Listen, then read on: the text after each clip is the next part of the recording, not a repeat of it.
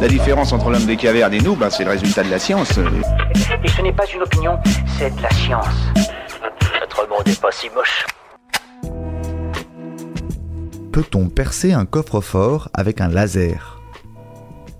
En théorie, un faisceau laser peut percer n'importe quelle matière, mais les appareils assez puissants pour découper une porte de coffre sont aussi très encombrants, de la taille et du poids d'une machine à laver au minimum, donc quasi intransportables. De plus, ils nécessitent une alimentation de 380 ou 400 volts, rarement disponible dans les habitations. Le torche plasma crée un arc électrique entre la porte du coffre et la buse du chalumeau et propulse en même temps un jet de gaz. En traversant l'arc, les électrons des atomes du gaz sont arrachés de leur orbite autour du noyau, créant un mélange indifférencié appelé plasma qui atteint 18 000 degrés Celsius. Inconvénient, si aucun métal ne résiste à cette torche, le contenu du coffre risque de souffrir. Voilà. Il ne reste plus qu'à vous remercier de votre attention. Au revoir.